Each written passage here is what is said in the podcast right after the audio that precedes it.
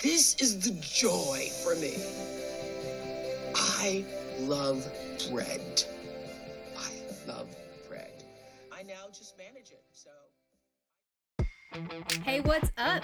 This is Cat Jones, your host. Today is February 14th, 2020. You and I can love bread together, and this is Queer All Year. Hey, what's up? Like I said, this is Cat Jones, and you are listening to Queer All Year. I am here with my bro and sound producer, Mick G. Hold me closer, Tony Danza. Tony Danza. I'm not even really sure I know who Tony Danza is. Is he an actor? or is he- Elijah Combs. All right, I know who Elijah Combs is. Elijah is my buddy, and he also has really helped out with this podcast. And he's in the Facebook group, which means he was randomly picked for a shout out, which is kind of crazy that the person who kind of helps on the podcast was randomly chosen. If you would like to be randomly chosen and get your name screamed out by McG, you can go join our Facebook group, Queer All Year Fam, and we will stalk and sneak through our members list and randomly choose someone. And that someone could be you.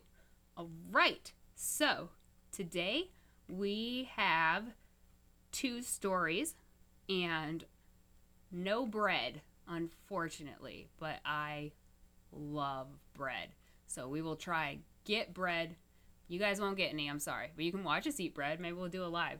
Um, so we are first going to talk about Elton John and Tony Danza. Not Tony Danza, but Elton John. So did you know that Elton John used to be bi? Well, okay, no, he didn't used to be bi, but it was a little more acceptable at the time to to come out as bi because then then people were like, oh, he's just curious or whatever. And anyway, so on this day in history, Elton John married sound engineer. I'm gonna try and pronounce this. She's German. Renate Blauel. Blauel. B L A U E L. Blauel. I took five years of German, y'all. Um, so he proposed to her on February 10th. They announced it February 11th, and then they were married on February 14th. And the press lost its mind, and just everyone was writing about how she was a beard and he was covering his homosexuality. And it was like, okay, guys, I mean, yep, we're just gonna. Hello, press, as always. I mean, it was 84 too, so they uh got divorced in 88 and she has never spoken publicly about their relationship and uh, from what i can tell she lives a private life now i haven't really seen anything about her but i didn't want to do a lot of digging because she seems to want to be living a private life and you know that, that's not information any of us need to know um, so they divorced in 1988, and then he went on to marry David Furnish in 2005. And, by the way, Trump wrote an entire blog post about how happy he was that Elton and David were able to get married and how wonderful their relationship was. And it is either written by someone else or he has gotten a bad head injury recently that has caused him to stop being able to write. But it is a very heartfelt, lovely celebration of a gay marriage, as he calls it. And he is very happy for them. So, um, so I guess this segment is is that Trump is a liar eh, or weird or has hit his head and or all of the above. Probably all the above. He's definitely hit his head. If you disagree, let me know. But I mean, I'm pretty sure. Let's talk about how he's definitely hit his head on something. Speaking of head injuries, here's a little segment with McG.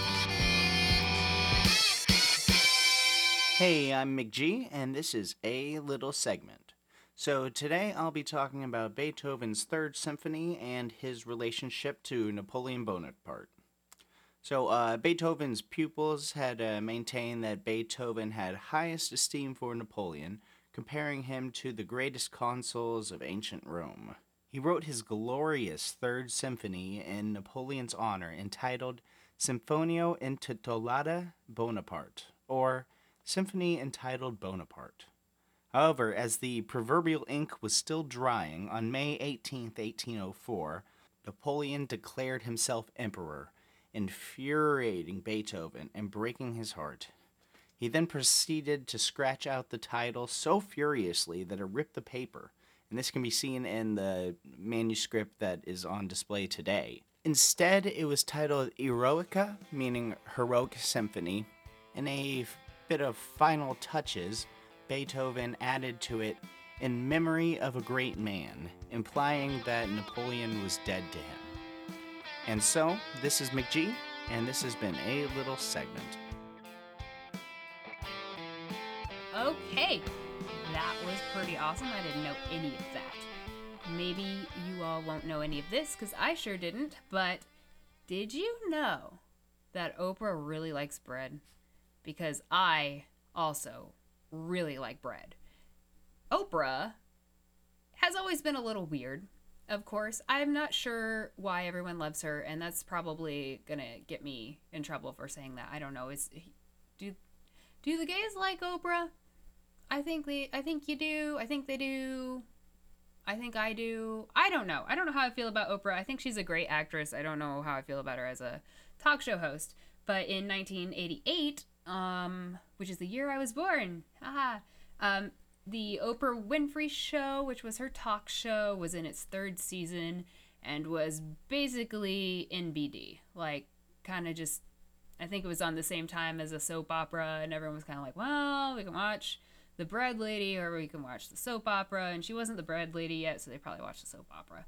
So uh, her valentine's day episode this third season featured yolanda retter vargas if that's how, i'm probably not pronouncing it right uh, the then director of women's programs at la's lesbian center which sounds awesome and i will have to check that out and two other women along with her and they advocated for lesbian separatism which is a form of feminist separatism, which appears to be a theory that we can get rid of the patriarchy by getting away from men.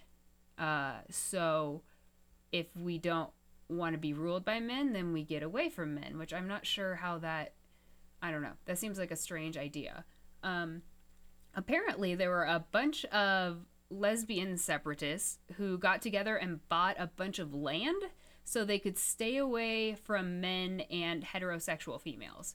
So they just bought a big old ranch or an island or something. I could not figure out where they bought the land, but they bought it and they were they put a big old sign on it like no straight girls allowed, boys stay out type of thing, like their own little clubhouse. And uh I gotta say that sounds kind of fun. But apparently they came off as a little a little crazy on the show or else people just portrayed them that way which i'm sure they did but feminist separatism sounds like it's a little crazy anyway. But they were all very smart women and i'm sure it was just people couldn't handle it in 1988 so um, these women were lesbians rather than being introduced as lesbians or queer advocates or just women with interesting ideologies they were introduced on the show as women who hate men. So there you have it, lesbians. You are just women who hate men. You need to like get over it because it's like you'll be so much happier and then you won't need to buy an island and get away from men because you won't hate them anymore. I don't understand half of the 80s or ever. I don't understand the world. Um, so since then, obviously, Oprah, she had a few more problematic things, and every now and then she pops up with a problematic thing.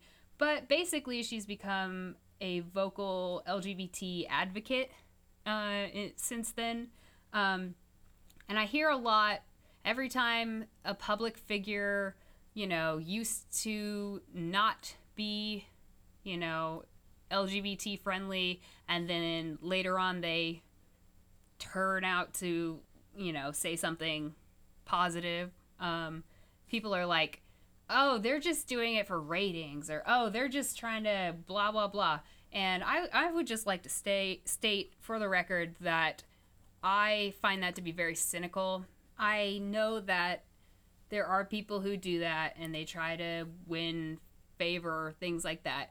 But um, there is this thing that humans do, which is uh, they have an opinion and then they learn more and then they grow as human beings and then they change their opinions and realize that what they thought before was incorrect.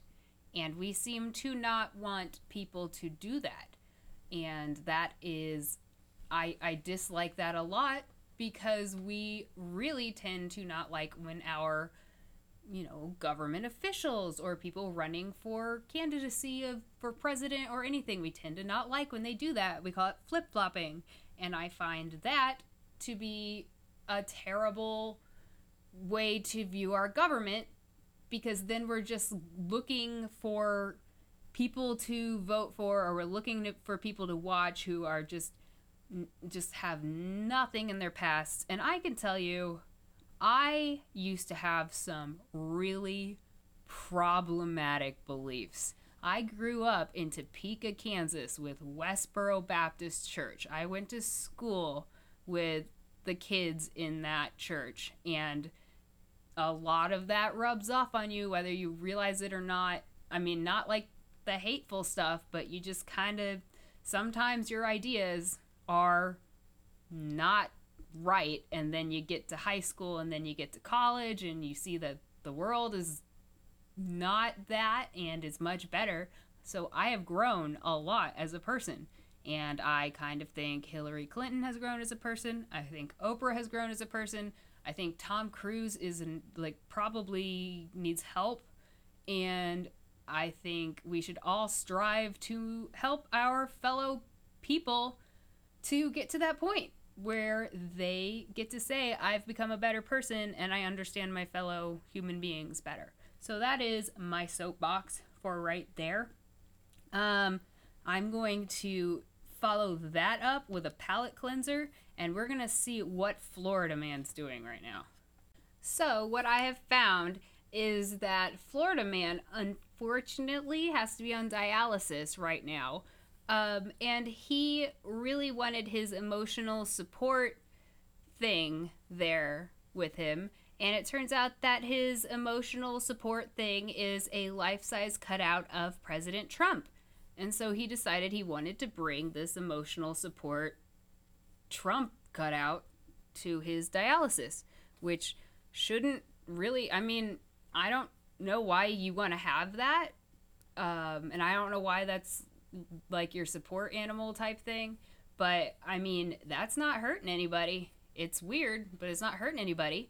But the um, Port St. Lucie place uh, dialysis facility wouldn't let him bring it. His treatments are three and a half hours long. His family's not allowed to sit with him that long. So he has to, you know, do what he can to you know, feel better. He has to be there that long, uh, you know, on his own. So he decided to bring, he brought, first, he brought a photo that was eight by 10 inches, and it was just a photo of Trump.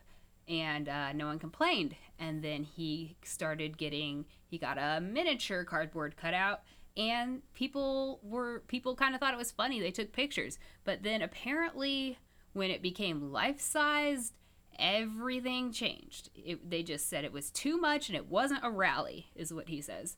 Um, and so he just he they made him leave because he had this thing, and I guess he didn't want to get rid of it, so they made him leave.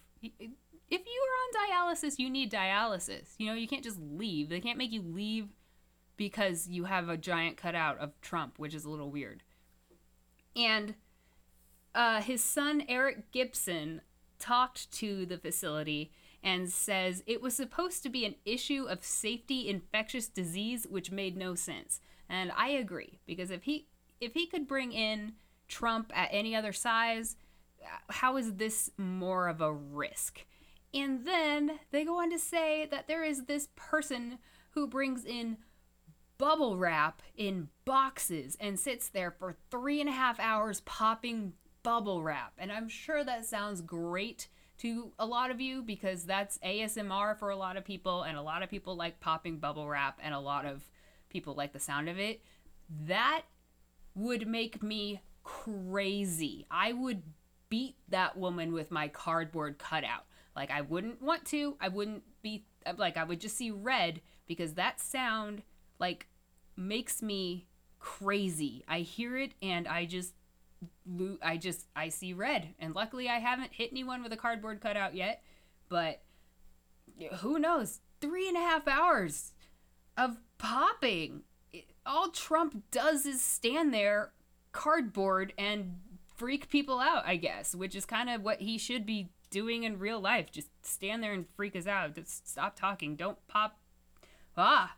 So anyway, that made me really not happy. Like just I was like, wow, that's funny. Can't bring his cut out of Trump. And I was like, bubble wrap?